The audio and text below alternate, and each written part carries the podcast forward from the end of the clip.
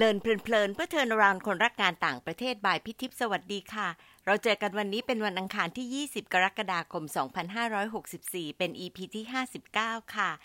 ใน EP ที่ 58 เรื่อง สายใยฟูไบรท์จากใจแม่ พี่สรุปเอเซนสามเรื่องนะคะ ข้อแรก การสนับสนุนของคุณแม่เป็นพลังผลักดันให้ลูกไปเรียน แล้วก็หาประสบการณ์ได้อย่างไม่กังวลใจ ข้อ 2 โอกาสมีอยู่มาก อยู่ที่เราเองกล้าที่จะขวอยคว้าและทุ่มเท เพื่อจะเก็บเกี่ยวประสบการณ์ หรือไม่อย่างไร ข้อ 3 ความเปลี่ยนแปลงจากการได้ทุนฟูลไบรท์คือ การเพิ่มความมั่นใจในตัวเอง การใฝ่รู้และการสานต่อเครือข่ายคุณภาพ EP ก่อนหน้านี้เป็นเรื่องของความน่ารักของคุณพ่อคุณลูก คุณแม่กับคุณลูกจากทุน OC หรือ TGS ไปเรียนปริญญาโทนะคะ ครั้งนี้เปลี่ยนแนวค่ะ มาเป็นครอบครัวพ่อแม่ลูกหนึ่ง ที่แม่ได้ทุนฟูลไบรท์แล้วต้องจากลูกน้อยและคุณสามีไป 6 เดือน เพื่อไปทำวิจัยประกอบกับการเรียนปริญญาเอกในไทยนะคะ ตอนนี้พี่ตั้งชื่อว่า ไกลตัวใกล้ใจของคนฟูลไบรท์ค่ะ แม้ว่าหน่องเพิ่งเข้ามารับทุนฟูลไบรท์หลังจากที่พี่ออกไปแล้วหลายปี แต่ก็โชคดีที่เราได้ร่วมทริปรู้รักรากเราทำให้พี่ได้รู้จักหน่องทั้งครอบครัว แล้วก็ดีใจจังเลยที่หน่องตกลงรับคุยให้ในเลินเพลินๆนะคะหน่องสิริรัตน์นันทวิสัย ซึ่งตอนนี้ก็จบเป็นด็อกเตอร์เรียบร้อยแล้วล่ะค่ะ จบปริญญาตรีสัตวแพทย์จุฬาแล้วก็จบปริญญาเอกด้านชีวศาสตร์ทางสัตวแพทย์ Veterinary Bioscience จากจุฬาเหมือนกัน รับทุนฟูลไบรท์ภายใต้ Junior Research Scholarship ปี 2019 ปัจจุบันเป็นอาจารย์ฝ่ายวิชาการคณะสัตวแพทย์จุฬานะคะ EP นี้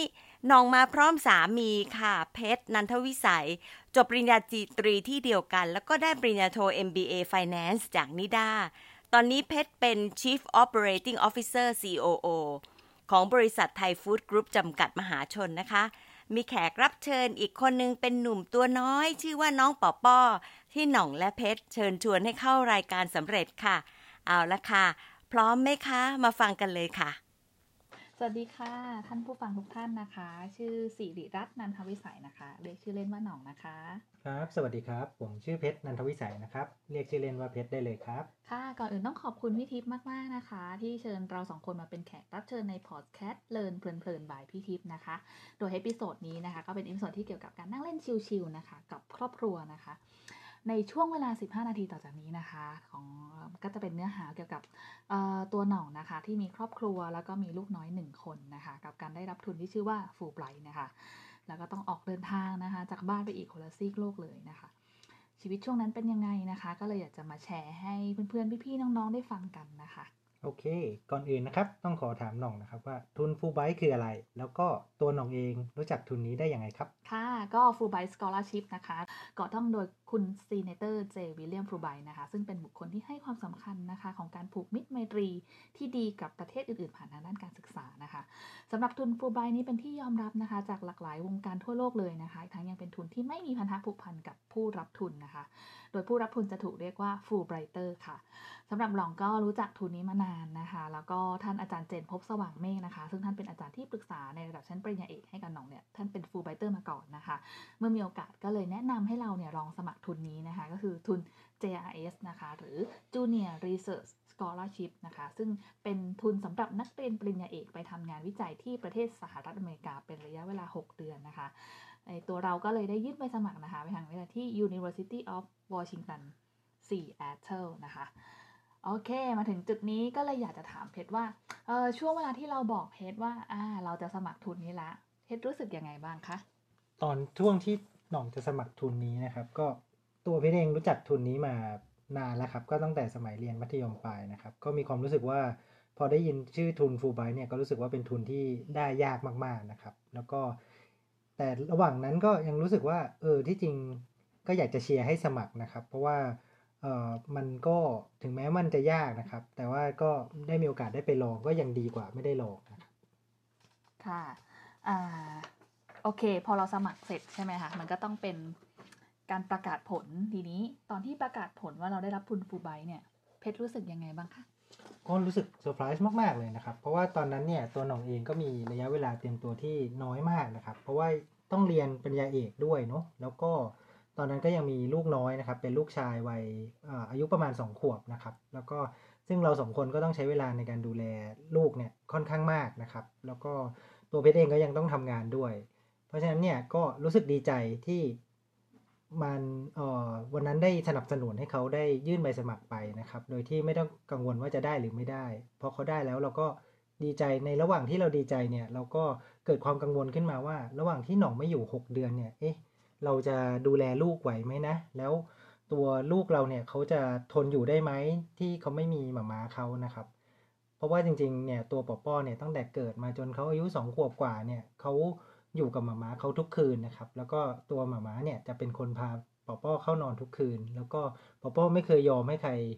นอกจากหมาม้าเนี่ยพาเข้านอนเลยนะครับ ก็แต่ยังไงก็ตามนะครับ ในวันนั้นก็เก็บความกังวลไว้ ก็ไม่ได้บอกน่องออกไปว่าเป็นห่วงนะครับได้ก็ได้แต่จับมือกันแล้วก็บอกกันว่า เออ ไม่เป็นไรหรอกไปเถอะเพื่ออนาคตนะครับ แล้วก็หกหกเดือนเองหกเดือนกว่าๆเองก็คงไม่เท่าไหร่นะครับ แต่ทีนี้เนี่ยก็ จำได้ว่าวันนั้นเนี่ยพอหลังจากที่ได้ทุนไม่นานเนี่ย ก็มีงานเลี้ยงต้อนรับเนาะหน่องเนาะแล้วก็ค่ะ หน่องไปร่วมงานวันนั้นแล้วเป็นยังไงบ้างครับ ค่ะแล้วก็โอ้โหตื่นเต้นมากค่ะ ที่ว่าเราจะได้ไปร่วมงานเลี้ยงต้อนรับเนาะที่กระทรวงต่างประเทศนะคะ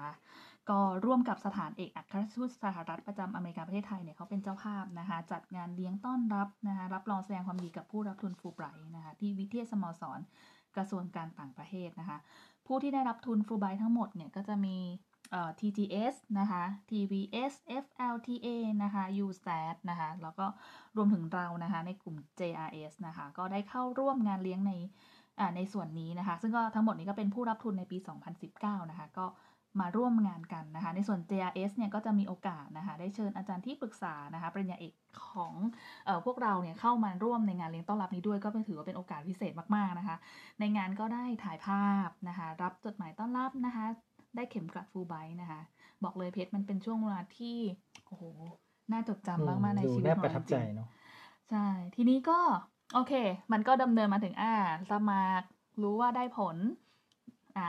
ได้ละได้ทุนละนะคะ เตรียมตัวละจะไปละนี่อยากให้เพชรช่วยเล่าหน่อยว่า วันที่เราจะออกเดินทางกันเนี่ย มันเป็นยังไงบ้างเพชรจริงๆต้องเท้าความไปตั้งแต่ตอนที่เตรียมตัวครับตั้งแต่เตรียมตัวเนี่ยเราก็คิดอยู่แล้ว เราก็ช่างใจอยู่ว่า เอ๊ะ แล้วหน่องเขาจะเดินทางเองได้ไหมนะครับ เพราะว่าตัวหน่องเองเนี่ยไม่เคยเดินทางไปต่างประเทศคนเดียวเลย ก็สุดท้ายก็ได้ตัดสินใจว่าเออเราจะเดินทางไปส่งหน่อง แล้วก็น่าจะอยู่ด้วยกับเขาสัก3าสี่วันนะครับ เพื่อที่จะอคอยดูที่อยู่ที่กินนะครับที่ที่อยู่กับโฮสเป็นยังไงไปเดินทางยังไง แล้วก็พาไปลองเดินทางดูหรืออะไรก็ตามเนี่ยครับเพื่อให้มั่นใจว่าเขาอยู่ได้นะครับ แต่อีกทางหนึ่งก็ยังเป็นห่วงเจ้าตัวเล็กนะครับว่า เอ๊ะแล้วลูกชายเราจะอยู่ยังไงดี สุดท้ายก็เลยอืมฝากไว้กับที่บ้านนะครับ ก็เป็นที่บ้านของเพชรเพื่อให้อ่าทางด้านอ่าคุณปู่คุณย่านะครับ ช่วยดูแลนะครับ แล้วก็มีอ่าคุณอากับคุณป้าช่วยดูด้วยนะครับ แล้วเราก็ยังเป็นห่วงว่าเอ๊ะไอ้วันที่เราไปไปที่สนามบินที่สุวรรณภูมิเนี่ยอืมเออตอนนั้นก็คิดว่าป๊อป้อเนี่ยน่าจะต้องร้องไห้แน่ๆเลยเพราะว่าอืมเห็นมามาป้าป้าเดินทางนะครับอืมแล้วก็ออกไปเพราะว่าตัวเขาเองเนี่ยตัวป๊อป้อเนี่ยไม่เคยอยู่ห่างจากป้ามาป้าป้าเลย นะครับ กลายเป็นว่าวันนั้นเนี่ยมามาป้าป้าร้องไห้ซะเองป๊อป้อไม่ร้องไห้เลยยิ้มเรื่องล่าแล้วก็อ่าตอนที่เราเดินขึ้นบันไดเลื่อนที่สุวรรณภูมิเนี่ยป๊อป้อยังยัง bye bye ให้แล้วก็ยิ้มอยู่เลยนะครับอืมแล้วเราก็หันหลังเดินขึ้นบันไดเลื่อนไปโดยที่ไม่ไม่อ่าแล้วก็สบายใจแล้วว่าปอป้อน่าจะโอเค ก็ยังคิดว่าเขาอาจจะยังไม่ค่อยรู้อะไรนะครับอืมแต่ว่าพอเรา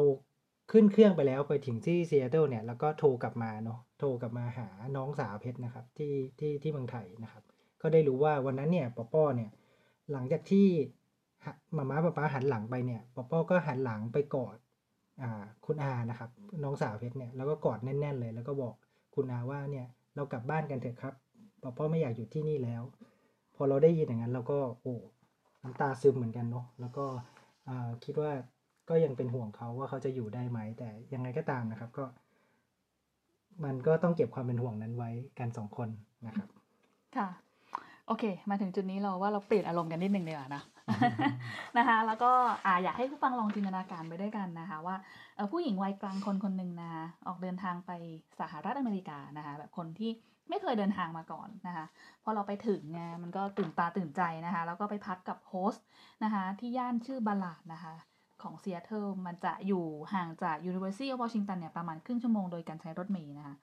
วันแรกที่ไปถึงก็บอกเลยว่ามึนมากนะคะ แต่ก็ได้เพชรเนี่ยแหละช่วยนะคะ พาขึ้นรถเมล์นะคะ หัดใช้ Google Map ไปดูที่เรียนไปหาที่กินนะคะ อย่างน้อยเนี่ยเขาก็หวังว่าเราจะได้เอาตัวรอดในการใช้ชีวิตในช่วงแรกนะคะ แล้วก็ถึงวันที่เพชรต้องกลับละ เป็นยังไงบ้างเพชรวันที่เพชรบอกว่าเออต้องกลับละ โอ้ตอนช่วงที่จะกลับนี่ก็ก็กลับมาเป็นห่วงอีกแล้วว่าทีนี้ เขาต้องอยู่เองจริง ๆ แล้วนะครับ ก็เราก็ตัดสินใจว่าเราหลอกเขาดีกว่า จริง ๆ แล้วเนี่ยเพชรเนี่ยมีไฟล์กลับตอนเย็นนะครับ แต่เราแต่เพชรก็หลอกหน่องว่าเออ flight กลับเป็นตอนเช้าตอนเจ็ดโมงเพราะฉะนั้นถ้าถ้า flight ออกเจ็ดโมงก็ต้องออกจากจากบ้าน host เนี่ยตั้งแต่เช้าเช้ามืดเลยนะครับอ่าเพชรก็ออกมาจากจากบ้าน host หน่องก็มาส่งหน้าบ้านดิบดีนะครับเพชรก็เดินไปแล้วก็อ่าอยู่แถวแถวๆอ่าร้านกาแฟใกล้ ๆ นั้นแหละครับ แล้วก็นั่งรอจนถึงเวลาที่หน่องเนี่ยต้องออกเดินทางขึ้นรถเมล์ไปที่ U นะครับ ก็แอบตามไป แอบตามขึ้นรถเมย์ไปนะครับ ในอารมณ์ตอนนั้นก็นึกถึงอารมณ์ว่าคุณพ่อไปแอบส่งลูกสาวไปโรงเรียนที่เป็นโรงเรียนมหาลัยไปที่ที่มหาลัยอะไรเงี้ยนะครับ ก็ด้วยความเป็นห่วง สุดท้ายเนี่ยก็ตามไปจนถึงก็รู้ว่าเออเขาเขาไปถึงได้แล้ว แล้วเราก็ลงไปแล้วก็เข้าไปทักเขาไปบอกนี่เออเรายังอยู่นะอะไรเงี้ยตัวหน่องเองยังจำได้ว่าหน่องยังทำหน้า งงๆว่าเอ้ยมาได้ยังไงอะไรเงี้ยครับ แต่สุดท้ายนะครับยังไงก็ต้องจากลากันนะครับ ก็ยังจำได้ว่าวันนั้นก็กอดหน่องแล้วก็บอกว่าให้รักษาตัวดีๆนะครับ แล้วเราก็ออกมา ก็ต้องถามหน่องว่า เอ๊ะแล้วตัวหน่องเองเนี่ย หลังจากที่เพชรกลับมาแล้วเนี่ยมีโมเมนต์อะไรพิเศษพิเศษอยากจะเล่าให้ฟังไหมค่ะก็ถ้าเราเล่าแล้วเธอก็อย่าขำนะ ก็คือว่าเราอะพยายามสตองจริงๆนะคะ เพื่อว่าให้เอาตัวรอดกลับไปหาครอบครัวให้ได้เนาะแต่ก็มีจุดหนึ่งก็คือ อืม ตอนปูเตียงบอกเลยว่าปกตินะคือเราจะให้เพชรนะคะ เป็นคนหน้าทำหน้าที่นี้ตลอดนะคะ แล้วพอเราต้องทำเองคือเธอนักซื้อภาพนะคะ ประมาณอากาศประมาณสิบองศาค่ะ ก็เย็นเนาะแต่ก็เหงื่อออกเพราะว่าปูหลายรอบมากค่ะ ดึงก็ไม่ตึงดึงด้านนี้ตอนนั้นก็หลุดอย่างเงี้ย ก็คือมันก็ไม่ได้ดั่งใจทีจนสุดท้ายมันก็เสร็จนะคะ แล้วก็นั่งพักเหนื่อย หลังจากนั้นก็บอกว่าหน้าเพชรเนี่ยก็ลอยขึ้นมานะคะ วินิจฉัยนั้นก็เลยรู้ว่าเราอะขาดเขาไม่ได้จริง ๆนะคะ คือจะบอก ท่านผู้ฟังว่ามันไม่ใช่แค่การปูเตียงไงแต่มันก็คือเราคิดถึงเขานะคะนี่คือสิ่งเล็ก ๆ ที่เขาเคยทำให้เราเสมอมา แต่เราไม่เคยมองเลยว่ามันสำคัญนะคะพอมันไม่มีเขาเนี่ยอะไรที่มันง่ายเนี่ยมันก็เลยดูยากขึ้นมาอืมเนาะเพชรก็จริงครับจริงๆมันก็เป็นช่วงเวลาที่ที่เราห่างกันเนี่ยมันก็มีประโยชน์ตรงที่ทำให้เรารู้สึกถึงคุณค่าของกันและกันในวันที่เราอยู่ด้วยกันนะครับค่ะก็กัดตัดเรื่องมาบ้างเนาะหน่องเนาะอืมก็เรามาถามกันนิดนึงว่า ที่หน่องไปทุนฟูไบรท์รอบนี้ที่ไปซีแอตเทิลนะครับครั้งนี้ที่ไปเนี่ยไปกลับมาแล้วหน่องคิดว่าตัวหน่องเองเนี่ยได้อะไรมาบ้าง ก็แน่นอนนะคะ ในส่วนที่เป็น part academic เนี่ยเราก็ได้ทำงานวิจัยนะคะ อย่างสมบูรณ์แบบนะคะ เราก็ได้ทำงานร่วมกับ professor ก็ได้ connection กลับมานะคะส่วนเรื่องอื่น ๆที่สำคัญไม่แพ้กันเลยก็คือว่าเราได้ออกเดินทางนะคะ นอกคอมฟอร์ z โซนนะคะโดยระหว่างการเดินทางนี้เราก็ต้องรู้จักการเอาตัวรอดนะคะ สร้างมนุษยสัมพันธ์กับผู้อื่น มีความรับผิดชอบนะคะแล้วก็เราเนี่ยโชคดีที่ได้รู้จักเพื่อนทั้งคนไทยและก็ต่างชาติที่นั่น ทุกคนเนี่ยก็ช่วยเหลือกันนะคะ ร้องไห้ด้วยกันกินด้วยกันเที่ยวด้วยกันนะคะ เป็นความประทับใจจริง ๆ ที่สำคัญกันไปครั้งนี้ก็ทำให้เราตอบตัวเองได้แล้วว่าเออครอบครัวเนี่ยคือสิ่งที่สำคัญที่สุดจริง ๆ ในชีวิตเรานะอืมจริงโอเค แล้วหลังจากที่เรากลับมาละเพชรคิดว่าเรามีอะไรที่เปลี่ยนไปบ้างไหมโอ้อันนี้เพชรคิดว่าเห็นชัดเจนเนาะว่าตัวหน่องเองก็ดู โตขึ้นเนาะเป็นผู้ใหญ่ขึ้น กล้าตัดสินใจมากขึ้นนะครับ แล้วก็คิดว่าน่ารู้สึกว่าหน่องเนี่ยพร้อมที่จะรับความท้าทายใหม่ ๆ ในชีวิตได้มากขึ้นนะครับ ก็เป็นความเปลี่ยนแปลงที่เปลี่ยนแปลงไปมากจริงๆค่ะนะคขรับอบคุณค่ะอ่าแล้วมีอะไรที่เพชรอยากจะบอกหน่องไหมคะเหมือนกับไม่เคยบอกเรามาก่อนไหมจริง ๆ มีอยู่เรื่องหนึ่งนะครับ ตั้งแต่ที่หน่องไปซีแอตเทิลอยู่ 6 เดือนจนกลับมาถึงตอนนี้เนี่ยก็โอ้เป็นปีละยังไม่เคยเล่าให้ฟังนะครับ ในช่วงนั้นเนี่ยเอ่อ เพชรเนี่ยอยู่กับปอป้อสองคนนะครับ ก็เป็นพ่อเลี้ยงเดี่ยวนะครับ ก็ทุกคืนเนี่ยเราจะต้องเพชรตัวเพชรเองเนี่ยต้องเล่านิทานให้ปอป้อฟังทุกคืนนะครับ แล้วก็จำได้ว่าคืนนั้นเนี่ยเอ่อก็ปอป้อก็คุยกับหมาม้าปกติทางทางไลน์คอลเนาะแล้วก็ได้วางไปก็ไม่มีอะไรนะครับ พอเราเริ่มเล่านิทานนะครับจำได้ว่าวันนั้นเนี่ยเล่านิทานถึงเป็นนิทานเกี่ยวกับเด็กที่หลงทางกับแม่ในตลาดนะครับ แล้วก็อ่านรอบแรกให้เขาฟังไปนะครับ เขาก็นิ่งไป แล้วเขาก็บอกว่าป้าป้าป้าป้าเอ่อป้าป้าช่วยเล่าให้ป้าป้าฟังอีกรอบหนึ่งได้ไหมป้าเพชรตัวเพชรเองก็เล่ารอบที่สองนะครับ ให้เขาฟัง พออ่านรอบที่สองจบเขาก็เริ่มสะอื้นสะอื้นนะครับ แล้วเขาก็บอกอีกทีว่าป้าป้าช่วยอ่านให้ป้าป้าอีกฟังอีกรอบหนึ่งได้ไหมครับเพชรก็เล่าให้ฟังรอบที่สามแต่ระหว่างที่เล่าไปใจก็ไม่ค่อยดีแล้วว่าดูมันไม่ดูแปลกๆนะครับ พออ่านจบรอบที่สามเท่านั้นแหละครับ ก็ปอปอก็ร้องไห้โฮเลย แล้วก็มากอดมากอดเพชรนะครับ กอดแน่น ๆ มาก ๆ แล้วก็ร้องร้องไห้ใหญ่เลย แล้วก็บอกว่าเนี่ยปอปอคิดถึงมาม่ามาก ๆเลยนะครับ เมื่อไหร่มาม่าจะกลับนะครับ ตอนนั้นเนี่ยเพชรจำได้ว่าเพชรก็น้ำตาซึมเลยนะครับกั้นน้ำตาว่าไม่อยู่เลยนะครับ แล้วก็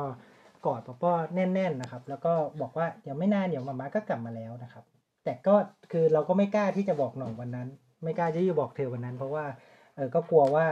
ตัวตัวหน่องเองจะแย่นะแล้วก็กลัวจะคิดถึงลูกมากมากไปกว่าเดิมนะครับ ก็เลยเก็บไว้ไม่ได้บอก ก็วันนี้ก็ถือว่าเป็นโอกาสดีเนาะที่ได้มาเล่าให้ฟังนะครับโอเคค่ะ มาถึงจุดนี้นะคะ ท่านผู้ฟังก็คงอยากจะฟังเสียงสัมภาษณ์ของเด็กน้อยบ้างแล้วนะคะ ว่าเด็กน้อยเราพูดถึงกันเนี้ยน่ารักแก่ไหนนะคะ ตอนนี้เขาก็อายุสี่ขวบแล้วค่ะ ค่ะปอป้อสวัสดีครับแล้วลูกสวัสดีครับครับ ครับตอนนั้นเนี่ยปอป้อจำได้ไหมคะว่ามาไปประเทศไหนมาครับลูกสารันตาครับ เมืองชื่ออะไรครับลูกซีแอตเทิลซีแอตเทิลครับ แล้วหมามาซื้ออะไรมาฝากหนูครับลูก robot robot แล้วหนูชอบไหมครับชอบนะคะอ่าแล้วหมามาไปชื่อทุนอะไรครับ หนูรู้ไหมครับฟูไบฟูไบโอ้โหเก่งมากเลยนะคะ แล้วตอนที่หมามาไปคิดถึงหมามาไหมลูกคิดถึงไหมโอ้ก่อนหมามาก่โอ้อนเอาโอเคโอเค ครับครับหมามาก็คิดถึงบอบอครับจะประมาณเดิมไม่ทิ้งแบบว่าไปไหนอีกแล้วนะครับลูกนะอ๋อไม่ต้องร้องไห้โอเค ค่ะ อืม โอเคค่ะ ก็อ่าช่วงสัมภาษณ์พอดแคสต์นี้นะคะ ก็ได้เดิมมาเดินมาถึงช่วงท้ายของรายการแล้วนะคะ ท่านผู้ฟังทุกท่านนะคะ สุดท้ายนี้ก็ขอขอบคุณท่านผู้ฟังทุกท่าน แล้วก็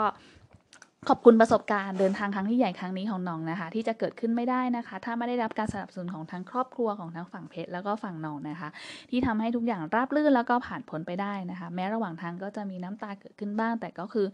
เป็นบทเรียนชีวิตที่ทำให้เรารู้ว่าเราขาดครอบครัวไม่ได้นะคะ ขอบพระคุณท่านผู้ฟังทุกท่านที่ติดตามฟังกันจนมาถึงวินาทีนี้นะคะ แล้วก็หวังว่าจะได้มีโอกาสนะคะ มาพูดคุยกับท่านผู้ฟังอีกในโอกาสต่อไปนะคะ สวัสดีค่ะครับสวัสดีครับ ป้าป้าสวัสดีครับเร็วสวัสดีครับ สวัสดีครับ ขอบคุณครอบครัวหน่อง เพชรและปอป้อค่ะ ทั้งฟังและอ่าน 3-4 รอบเลยนะคะ เพื่อเตรียมสคริปต์ของพี่เองก็ยังน้ำตารื้นทุกรอบ รู้สึกถึงความผูกพันความห่วงใยแล้วก็ความหวงเหวงค่ะ ติดอยู่นิดเดียวละค่ะหน่อง เรียกตัวเองว่าผู้หญิงวัยกลางคนไม่ได้นะคะ พี่ตกใจเลยแล้วพี่จะใช้คำอะไรมา describe วัยของพี่นอกจากวัยชราล่ะคะ ไม่ค่ะไม่ค่ะดูจากรูปที่ส่งมาระหว่างการทำ EP นี้พี่รู้สึกว่าเพชรจะ active แล้วก็ cooperative สุดๆ เลยค่ะ น่ารักมากปอป้อเองก็รู้จักทุนฟูไบรท์ด้วยนั่นเนี่ย ถือว่าเป็นการฉลอง 75 ปีของ Global Fulbright Program ที่ไร้ใครเทียมทานเลยล่ะค่ะ เพราะว่า EP นี้เป็น Fulbright Family Triple Special เลยนะคะ ขอบคุณทั้ง 3 คนค่ะ พี่ดีใจกับหน่องนะคะ ที่หน่องได้หลายอย่างจากฟูไบรท์ทั้งด้านวิชาการ การมี connectionการดันตัวเองให้ออกมาจาก comfort zone ความสามารถที่อยู่ด้วยตัวเอง แล้วก็เรียนรู้จากเพื่อนรอบข้างได้ด้วยนะคะ จากสายตาของเพชรที่เป็นคนใกล้ตัวยังเห็นความเปลี่ยนแปลงที่ดีขึ้นของหน่อง ดูว่าเป็นผู้ใหญ่ขึ้นกล้าตัดสินใจขึ้นโอ้ฟังแล้วชื่นใจจังเลยค่ะ ก็จะเป็นคนที่พร้อมที่จะรับความท้าทายใหม่ๆ มากขึ้นใน stage ต่อไปแล้วนะคะคุ้มค่ากับการรับทุนฟูลไบรท์เลยนะคะเนี่ย ในขณะที่หลายคนอาจจะคิดว่าการมีลูกเล็กทำให้เป็นข้อจำกัดที่จะคิดไม่สมัคร หรือบางคนแม้แต่จะคิดยังไม่คิดเลยนะคะ คราวนี้ต้องมาฟังตอนนี้แล้วก็จะได้ดูว่าจริง ๆ คนเขาก็ทำกันแล้วทำได้ดีด้วยค่ะอีกเรื่องที่สำคัญนะคะในโลกที่เปลี่ยนไป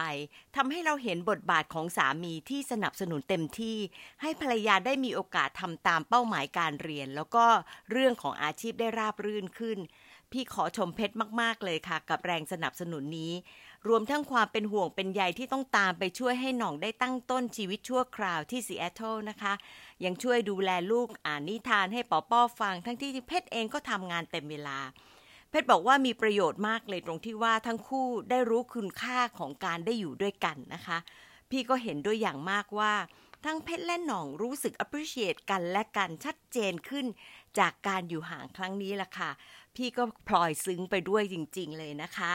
พี่คิดว่าการอยู่ห่างกันอย่างมีเป้าหมายต่อชีวิตในอนาคต โดยหน่องได้รับทุนฟูลไบรท์เนี่ย ก็ทำให้ครอบครัวเล็กๆ มีประสบการณ์ร่วมกันอย่างดีเลยล่ะค่ะ ขอบคุณครอบครัวนันทวิสัยมากๆนะคะ เพชรเตรียมสมัครทุนเป็นคนฟูลไบรท์ด้วยเลยดีไหมคะ มารีเฟล็กกันนะคะ ถ้ามีหนึ่งบทเรียนจากการฟัง EP นี้ บทเรียนนั้นคืออะไรคะ แล้วคิดว่าการมีครอบครัวจำกัดการได้รับทุนฟูลไบรท์ในแง่ไหนไหมคะ ขอบคุณที่ตามฟัง แล้วพบกันวันอังคารหน้านะคะ สวัสดีค่ะ